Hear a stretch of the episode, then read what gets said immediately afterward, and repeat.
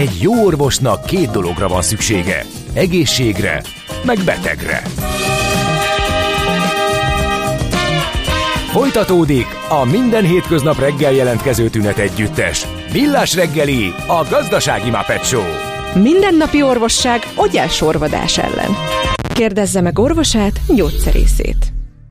A Millás reggeli főtámogatója a Schiller Flotta Kft. Schiller Flotta is rendtakár. A mobilitási megoldások szakértője a Schiller Autó tagja. Autók szeretettel. Jó reggelt kívánunk, drága hallgató közönség! 8 óra 8 perckor köszöntjük azokat, akik most csatlakoztak mi hozzánk. Ez a Millás reggeli, a Rádió Café 98.0-án 2023. július 10-i eh, adást prezentáljuk éppen Gede Balázsjal. Én is jó reggelt kívánok, és Mihály Csandrással meg a hallgatókkal 0 36-os 98 0 98 0 ez az SMS, WhatsApp és Viber számunk is. Van egy kis pitputja közlekedésben, mert korlátozás az M7-es, M0-ás csomópontban a Balaton felé ezt az információt kaptuk. Torlódásra kell számítani karbantartás miatt, illetve sávlezáráson az ülői úton várhatóan ma 12 óráig a Kálvin térnél mindkét irányban csak egy sáv járható, mert átépítik a busz megállót, úgyhogy ezekkel kell számolni ma reggel, meg azzal, hogy nekünk ma van adóvilág rovatunk. Hallgat csak! Nézd meg egy ország adózását, és megtudod, kik lakják. Adóvilág. A millás reggeli rendhagyó utazási magazinja. Történelem, gazdaság, adózás, politika. Adóvilág. A pénz beszél, mi csak odafigyelünk rá. És új fejezetet nyitunk itt az adóvilágban, elkezdjük körbejárni a kobalt kitermelő országokat. Fülöp-szigetek az, amelyik a legnagyobb ebben, de hát természetesen majd megnézzük ennek a, az anyagnak a felhasználási módját, bányászatóságát. Gerendi Zoltán lesz először a segítségünkre ebben a BDO Magyarország ügyvezetője, adó tanácsadó partnere. Jó reggelt kívánunk, szia! Jó reggelt, sziasztok! Akkor pár szó a kobaltról előtte, tehát a, a, a Fülöp-szigetek egyébként a negyedik, a legnagyobb Kongó, második Oroszország, harmadik Ausztrália és negyedik a Fülöp-szigetek, de azért vettük őket előre, mert a többi ország már volt Aha. más ásványi kicsán, és egyébként most váltunk a kobalttal a, úgymond az újkori fémekre, mert eddig volt rész, platina, vasér, szezüst, arany, de ezek a klasszikus fémek. A kobalt meg azért egy, egy, egy új történet, mert 1935, de bocsánat, 1735 óta e, ismerik, így fémként. E, egy, egy svéd fizikus Georg Brandt mutatta ki ezt a fémet, mert tisztán nem fordul elő egyébként ez a fém, hanem ez valami fajta ilyen e, ásványokban van, és hát ugye a Kongón, egy leginkább ott, ahol réz és nikkel van, ott, e, ott kobalt is előfordul. Most azért szeretik ma ezt a fémet, mert a lítium akkumulátoroknak egy komponense, meg egyébként, amikor mágnesezni kell acéltermékeket, akkor ez ötvözőanyagként tud segíteni. Egyébként az ókorban már ismerték ezt az anyagot, de nem így, mert kékes színe miatt használták üvegekhez és porcelán színezéshez, tehát az egyiptomiak, kínaiak is használták ezt a dolgokat. De, és Igen, a, a magyar ami... neve is azt hiszem kékleny, a régi magyar neve. Aha, lehet. Igen.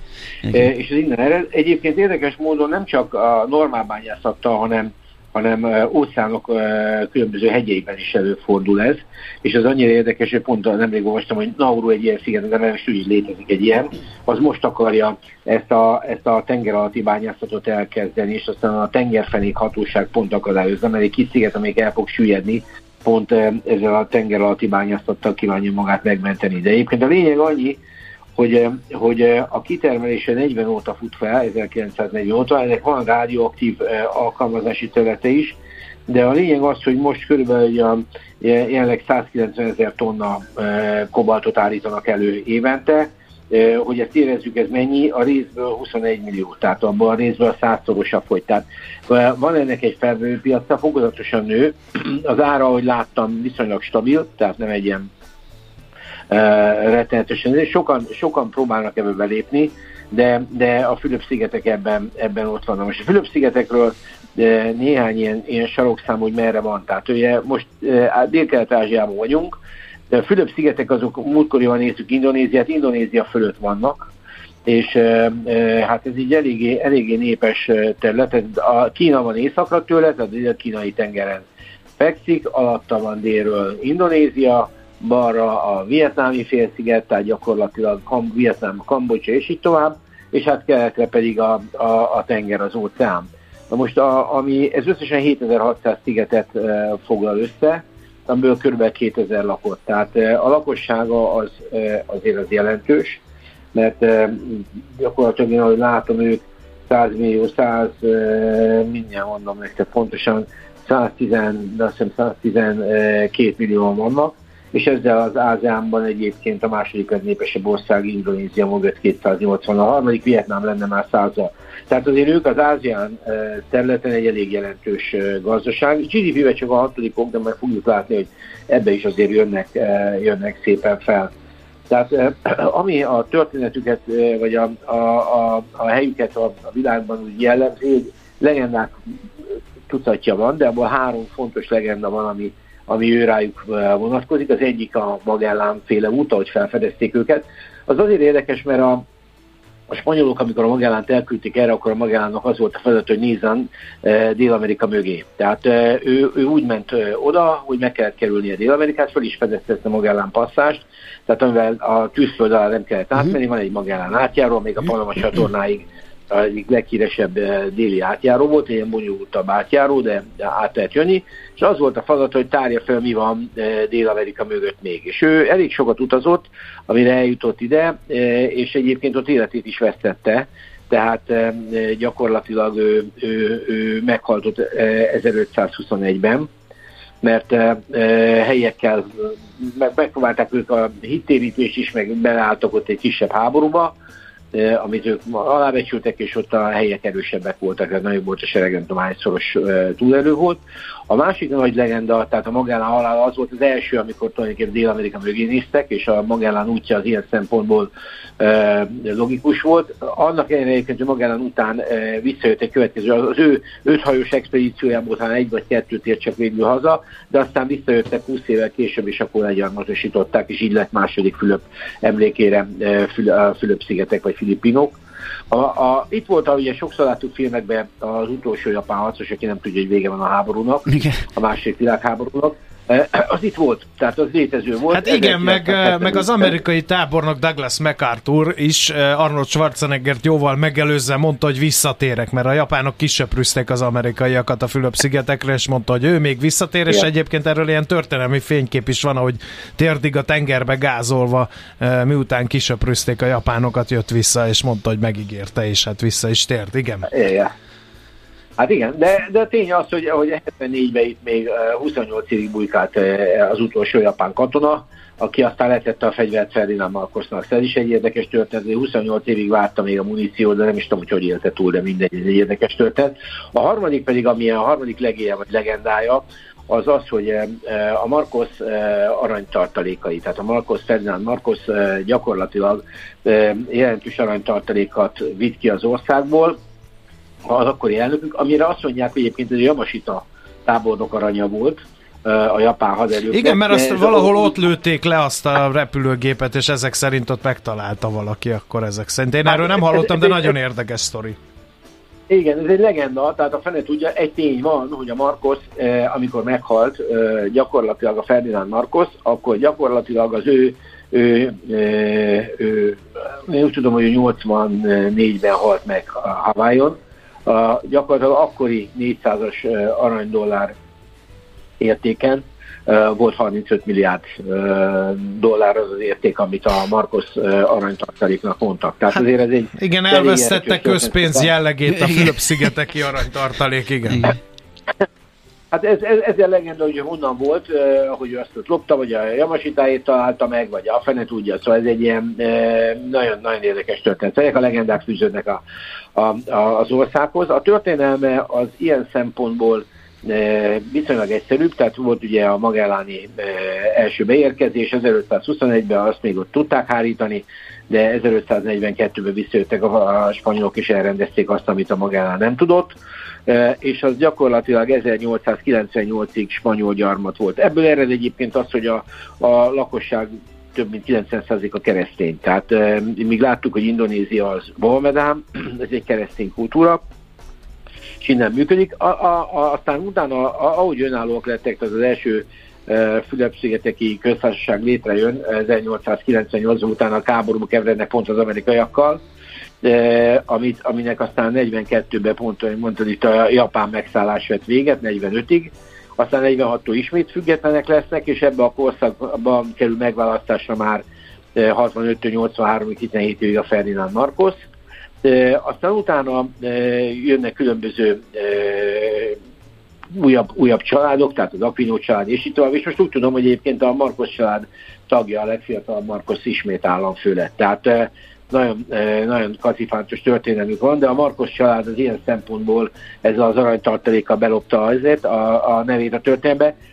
A svájciak is úgy azért eléggé szégyenlősen beszélnek róla, de általában az UBS akik benne volt ebbe a aranykimentésben, és hát gyakorlatilag ez, a, ez egy nagy kérdés volt, hogy, hogy a Hawaii-n is tárolták az aranyat, szóval itt azért, hogy hol van ez az arany, ezt a fene tudja, és az Imelda Markoszt az örököst azt azért mindig ezzel piszkálták, hogy adja vissza, nem adja vissza, aztán mindig megegyezett valahogy.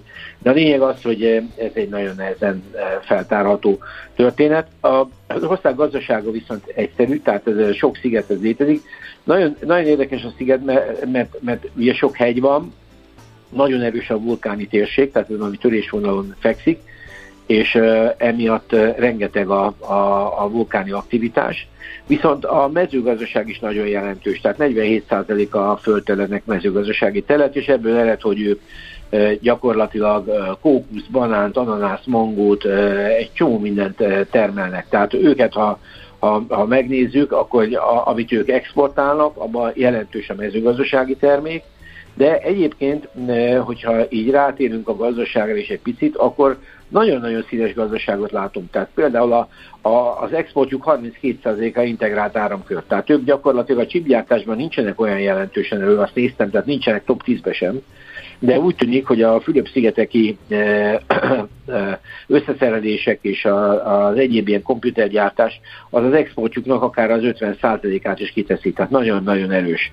Aztán nagyon erős az exportban a fém, amiről beszélünk, tehát a réz, nikkel és így tovább, és a kobalt az nem is annyira jelentős, tehát nekünk jelentős itt pont a kobalt szempontjából, de ő nekik így nemzetgazdaságilag nem annyira jelentős, arany is exportban van, de abban sincsenek egyébként annyira elő.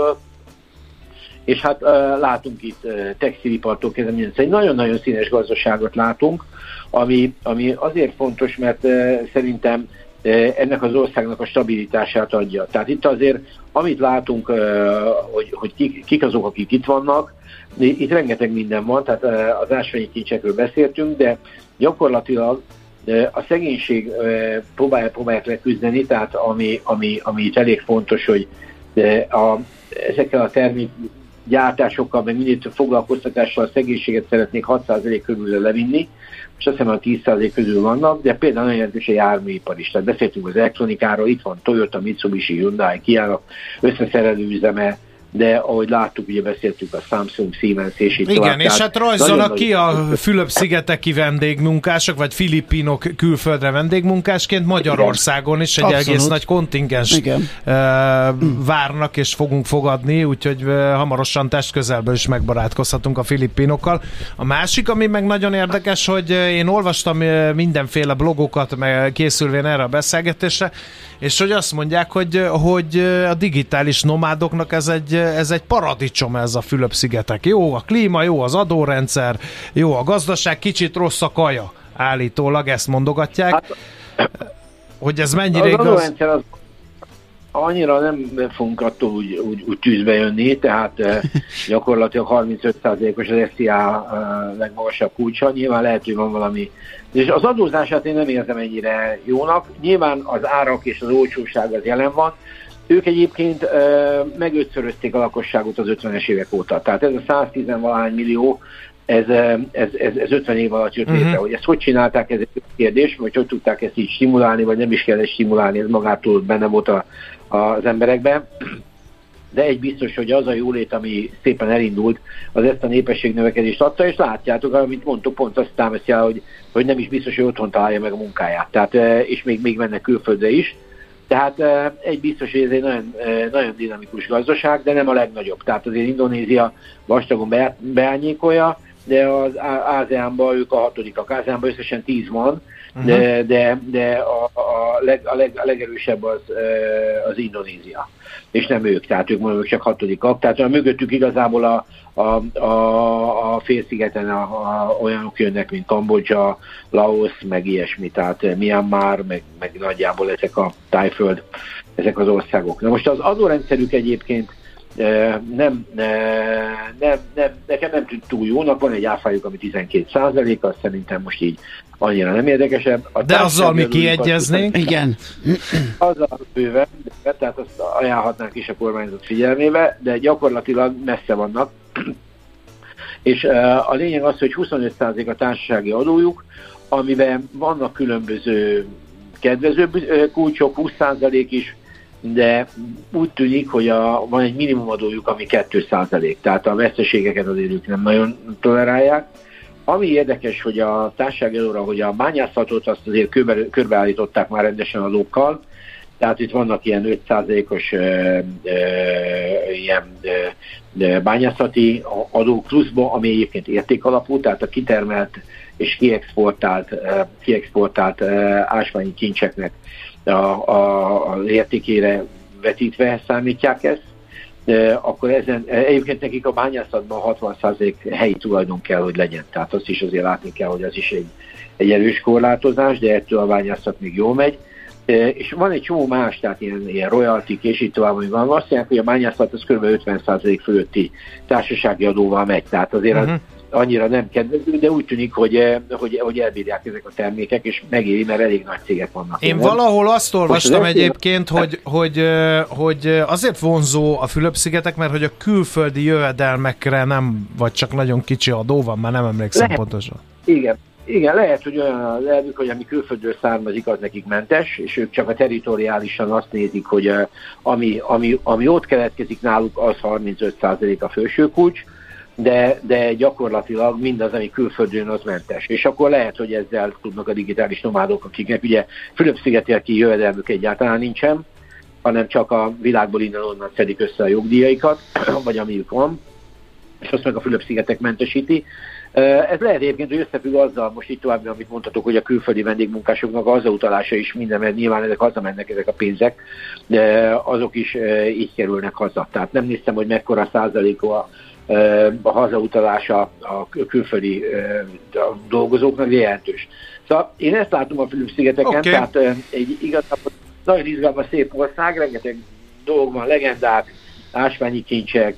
Szóval én szerintem egy nagyon, nagyon izgalmas történet. Igen. Kívánom nekik, hogy és legyen olvassuk utána Yamashita tábornok aranyának, mert hogy ő meg egyébként a Maláj tigris és az egyik legtehetségesebb japán tábornok volt ő, és Nem eh, kivégezték tudtam. háborús bűnök miatt. Sokak szerint eh, azért, mert a Douglas MacArthur fent nevezett amerikai tábornok eh, féltékeny volt rá, bár azóta feltárták, hogy nagyon sokat kegyetlenkedtek a katonái, ő pedig így passzívan elnézte ezt a dolgot, tehát nem, nem hát támogatta, volt, de nem igen, is tiltotta, úgyhogy ez, ez volt a bűne, ami miatt aztán kivégezték. Úgyhogy ennyit Jamasitáról, hát, meg az aranyáról, ugye, ha már szóba került. Köszönjük szépen, Zoli! Köszönjük szépen, hívjuk Botondot, szép napot neked, szia! Rendben, sziasztok! Gerendi Zoltánnal, a BDO Magyarország ügyvezetőjével, adótárcsoló partnerével beszélgettünk Fülöp-szigetekről. A negyedik, ugye, a legnagyobb kobalt kitermelő ország. Folytatódik az adóvilág. A Millás reggeli rendhagyó utazási magazinja.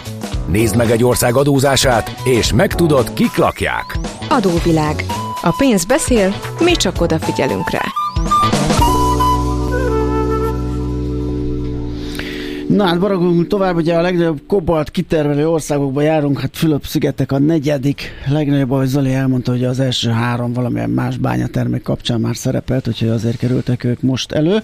És most dr. Feledi Botont külpolitikai szakértővel fogunk majd az országról beszélgetni. A Filippino hétköznapokról. Szervusz, jó reggelt, Botond!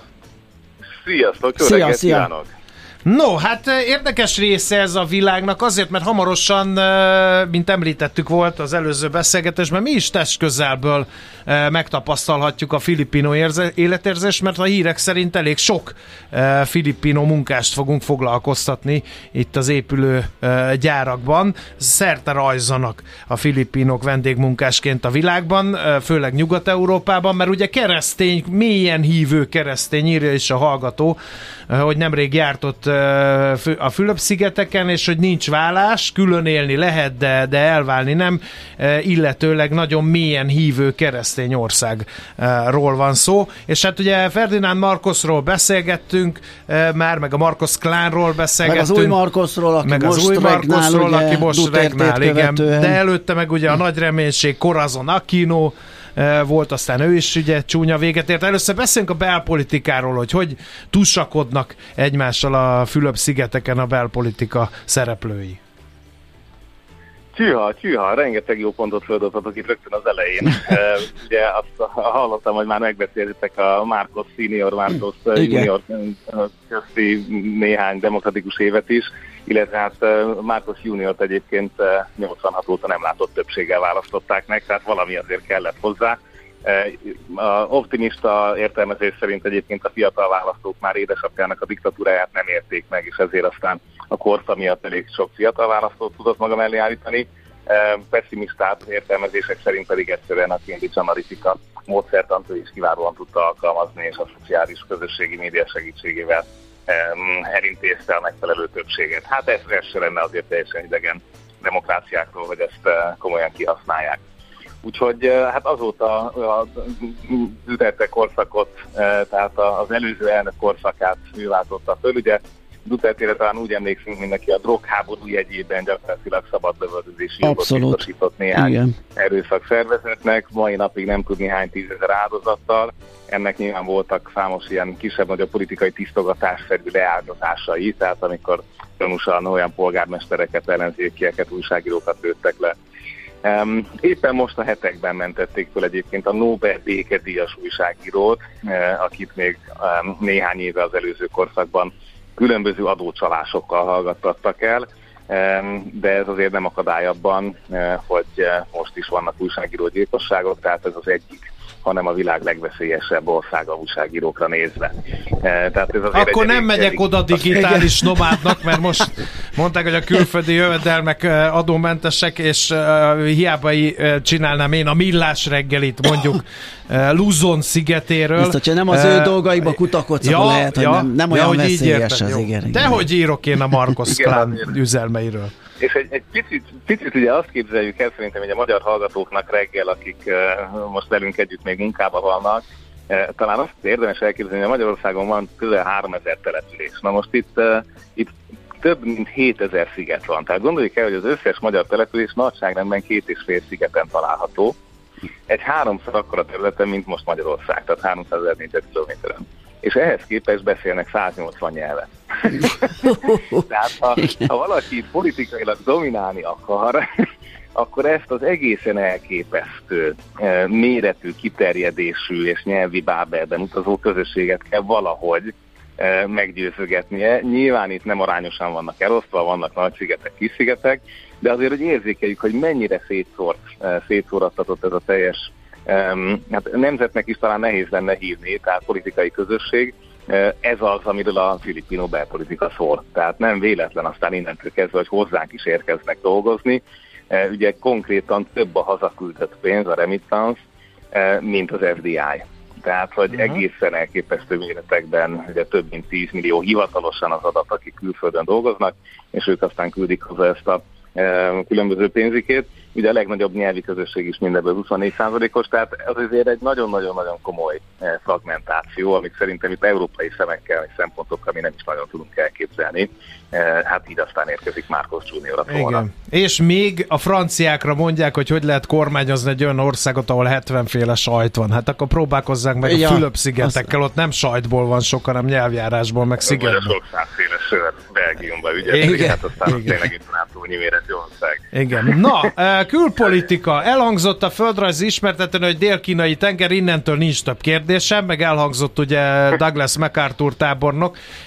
Hát a legutóbb, amikor így bekerült a hírekbe a Fülöp-szigetek, akkor az volt, hogy megint nyitottak pár amerikai támaszpontot, de bizisten nem Kína ellen tették mindezt. Um, hát nem csak az ország észak-nyugati felére akarják majd oda tenni őket, tehát pont a dél-kínai tengeren nézően.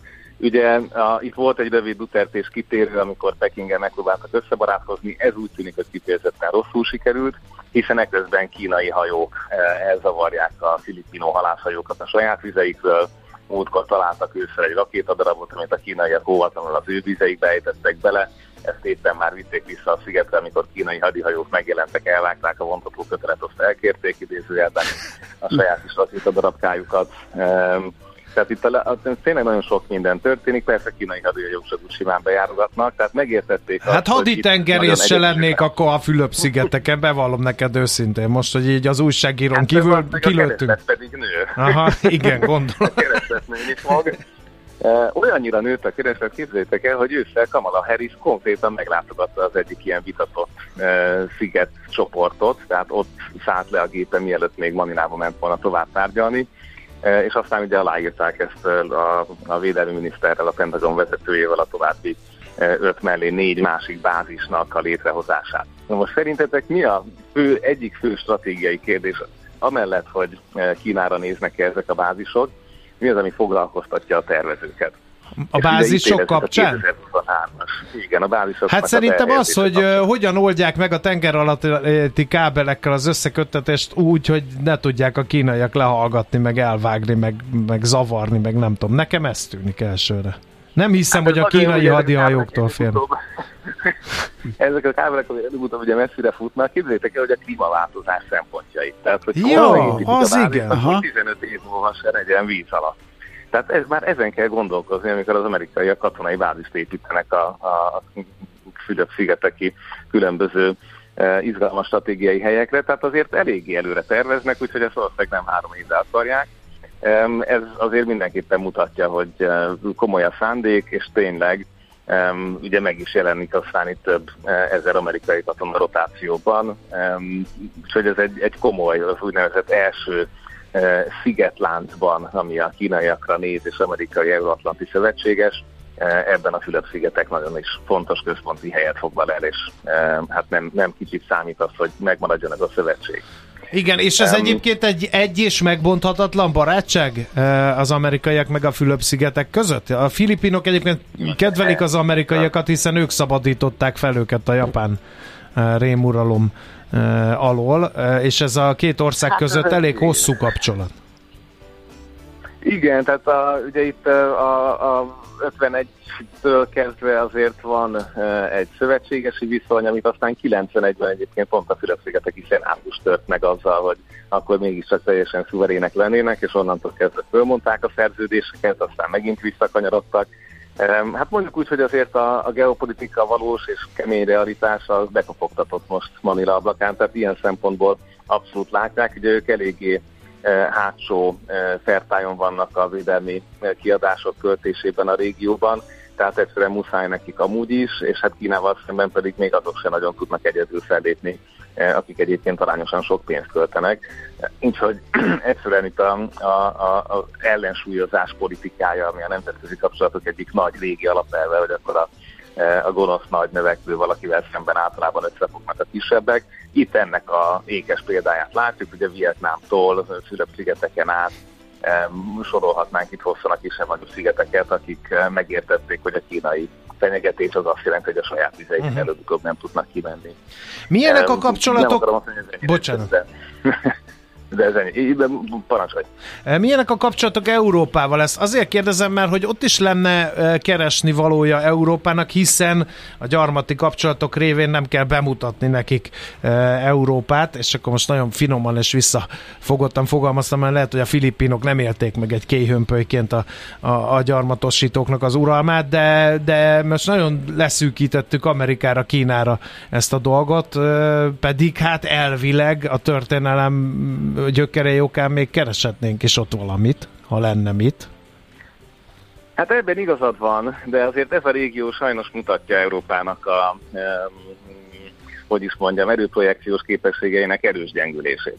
E, tehát ha, ha itt a többi volt európai gyarmati területet nézzük végig, most Duától Indonéziáig, tehát de eleve az az egész indokínai francia fiaskó, tehát innen azért az európaiakat szépen elűzték, és az Egyesült Államok, ahol tudott, belépett ezekre a, ezekbe a vákumokba, de igazából számottevő, már akár csak nyelvi értelemben is megmaradt kapcsolat mostanra nem nagyon van a régióban. Tehát persze meg lehet nézni a nyelvi mutatókat, hogy Laoszban még akkor hányan beszélnek franciául, de szóval, hogy ezek nem, sajnos mostanra Európának nem, nem erős pontjai, de hát ugye elég sajnos megnézni azt, hogy Afrikával is ezek a kapcsolatok nem tudtak egyszerűen átfordulni minőségi 21. századi kapcsolatokban a legtöbb helyen.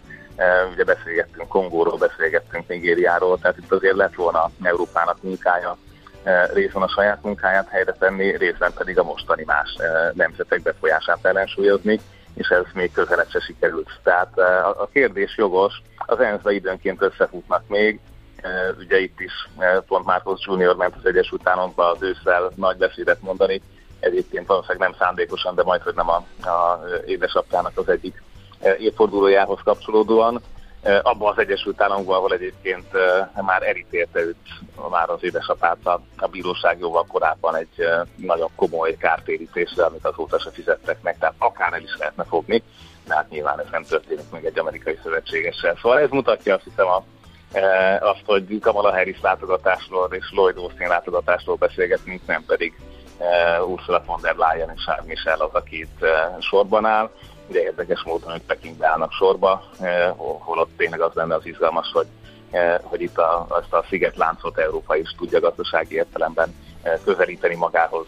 Miközben ez nem akadálya annak, hogy mondjuk a legnagyobb elektromos kétkerekű járműgyártó kínai cég is egy nagyon komoly beruházást tervezzen a szigeten, egyébként pont Manilától nem is messze, egy eh, évi akár több százezres elektromos eh, robogó kapacitással oda települő uh-huh. gyárról van szó, eh, és hát nem arról beszélgetünk, hogy a, a, a Rafale gépeket majd ott szerelik össze, vagy pedig hogy az Audi-nak milyen kiegészítő üzeme lesz. Szóval Hát Európának itt is be kellene hozni magát, ahhoz viszont először jobban rendet kéne tenni, ahhoz viszont először a választóknak megfelelő embereket kellene küldeni a megfelelő helyekre. Oké. Okay. Világos. Hát, Köszönjük hát, izgalmas, és akkor szeretettel várjuk a filipino vendégmunkásokat Magyarországon. Egy kedves hallgató észrevétele, haditengerész, ellenzéki újságíró, japán tábornok, vállóperes ügyvéd ne akar lenni, minden más oké. Okay. Jó, és hát most már Barbie se akarjál lenni, mert az ugye a Vietnám miatt pont a, a Fülöp-szigetek felé eső a Barbie filmben megjelenő térkép kapcsán óriási vihart vertek, mert azt mondták, hogy a Barbie filmben a kínai álláspontot tükröző térkép látszik, és ezért betiltják a Barbie filmet Vietnámban. Na most én megnéztem ezt a térképet, hát valószínűleg a négy éves gyerekemenél pontosabban rajzolja le a világot, tehát direkt egy játék térképről van szó, úgyhogy azt hiszem, hogy a legszebb stratégiai kommunikációs gyakorlat címet odaadhatjuk a vietnámi filmhatóságnak. És, ez és ennél jobb reklám sem Igen. kell a világpolitika iránt érdeklődők számára, hogy megtekintsék a Barbie filmet, Igen, az kérdés, az egy másodperc. Igen, hogy a Mattel milyen kapcsolata volt. okay. Na, hát Köszönjük. Nektek, Neked is, szia, szia. Dr. Bot, uh, Feledi Botont külpolitikai szakértővel futottuk meg a második részt a Fülöp-szigetekről. Adóvilág. A Millás reggeli rendhagyó utazási magazinja hangzott el, ahol az adózáson és gazdaságon keresztül mutatjuk be, milyen is egy ország vagy régió. Adóvilág. A pénz beszél, mi csak odafigyelünk rá.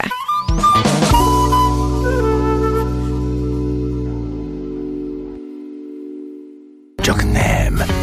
De egy aranyköpés. Napi bölcsesség a Millás reggeliben. Ezt elteszem magamnak. Marcel Proust, francia író, az egyik születésnaposunk, aki azt mondta egy alkalommal ahhoz, hogy a valóságot valahogyan elviselhessük, minnyájunknak kell magunkban néhány kis bolondságot melengetnünk.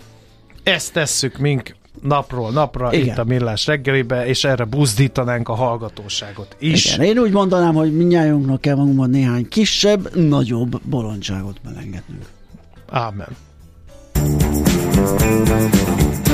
Nem tudod, hogy az információ özönben mi a fontos, mi a piacmozgató? Gyors jelentések, gazdasági mutatók, események? Csatlakozz piaci hotspotunkhoz, ahol friss és releváns információ vár. Jelszó Profit. Nagy P-vel. Na megnézzük, hogy milyen piacot hagytunk ott a múlt héten, és mi áll előttünk, milyen érdekes hírek, sztorik vannak. Turner György lesz a segítségünkre az Erste befektetési ZRT USA Desk üzletkötője. Szia, jó reggelt! Jó reggelt! Tehát a múlt héten egy, egy kisebb, eh, kisebb esést láttunk a, a részvénypiacokon az Egyesült Államokban, eh, és ugye kaptunk egy, egy munkaerőpiaci adatot, uh-huh. ami nagy részt eh, körülbelül az volt, amit várt a piac mind, mind a hozzáadott új munkahelyek tekintetében, mind a még mindig meglévő bérnyomás tekintetében.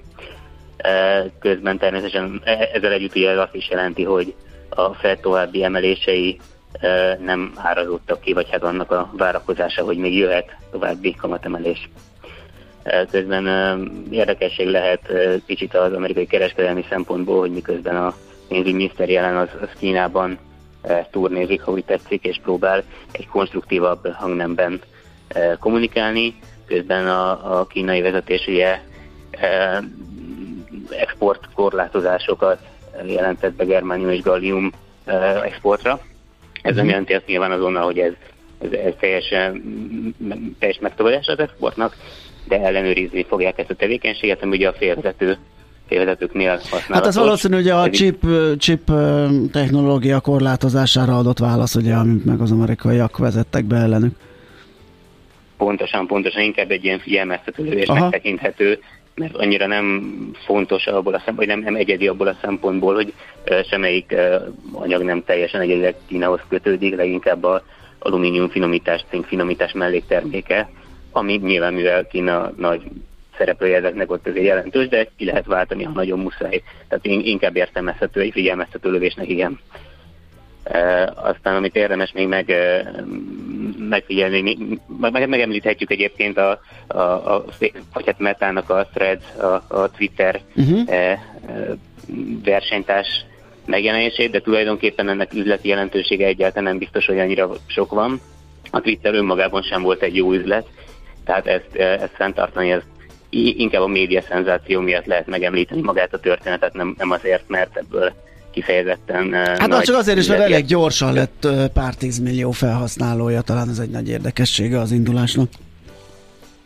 I- igen, csak ebből, hát nem, nem vett le a Twittert, amikor például Elon Musk kivitte a piacra, mint a tőzsdéről, tehát hogy nem volt ez egy profitabilis biznisz. Aha. Ha megnézzük most például a Twitter problémát, hogy nem nagyon fizetik a számláikat, de a Google felé sem, az iroda felé sem, tehát ez egy nagyon nehezen menedzselhető üzleti környezet, tehát ebből nehéz profitot csinálni, tehát e, e, ezért mondanám, hogy a meta számaira ez nem biztos, hogy annyira nagy hatással lesz. Hát meg ne felejtsük el azért, hogyha egy ilyen tech csinál valamit, az nem feltétlenül 100% garancia, emlékezünk csak a Google Plus-ra, ugye, amely egy ilyen Facebook ellenlábasként akart felállni, aztán jól elhalt az egész, be kellett csukni a Google-nek.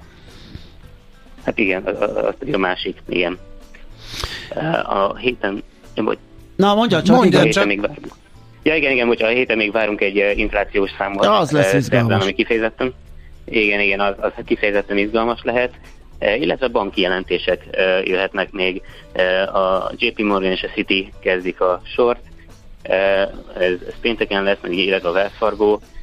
Itt, itt kifejezetten érdekes lesz, hogy mennyire tudták megtartani a, a, a betét költségeiket relatív alacsony, hiszen itt az a félelem, hogy mennyire mozgatják ki az amerikai e, betétesebbi a pénzüket e, pénzpiaci alapokba, főleg most, hogy egyébként még tovább emelkednek a, a rövid kamatok, ugye a kamatemelés várakozások miatt, és, és ilyenkor mindig ott van az a félelem, hogy ezek a, ez, a bankoknak mennyire kell továbbadniuk a, meg, a, a, az emelkedő kamatokat.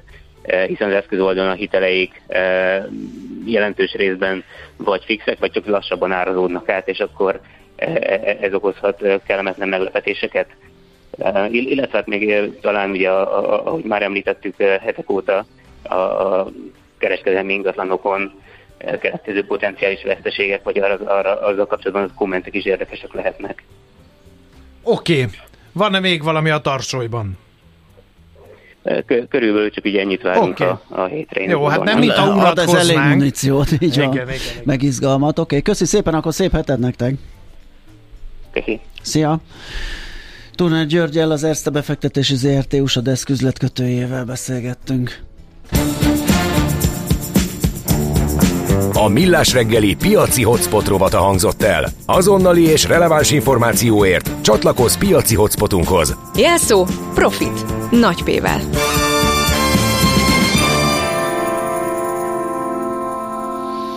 Na most mi lesz? Hát mi legyen? Legyen egy jó muzsika, legyen egy jó muzsika.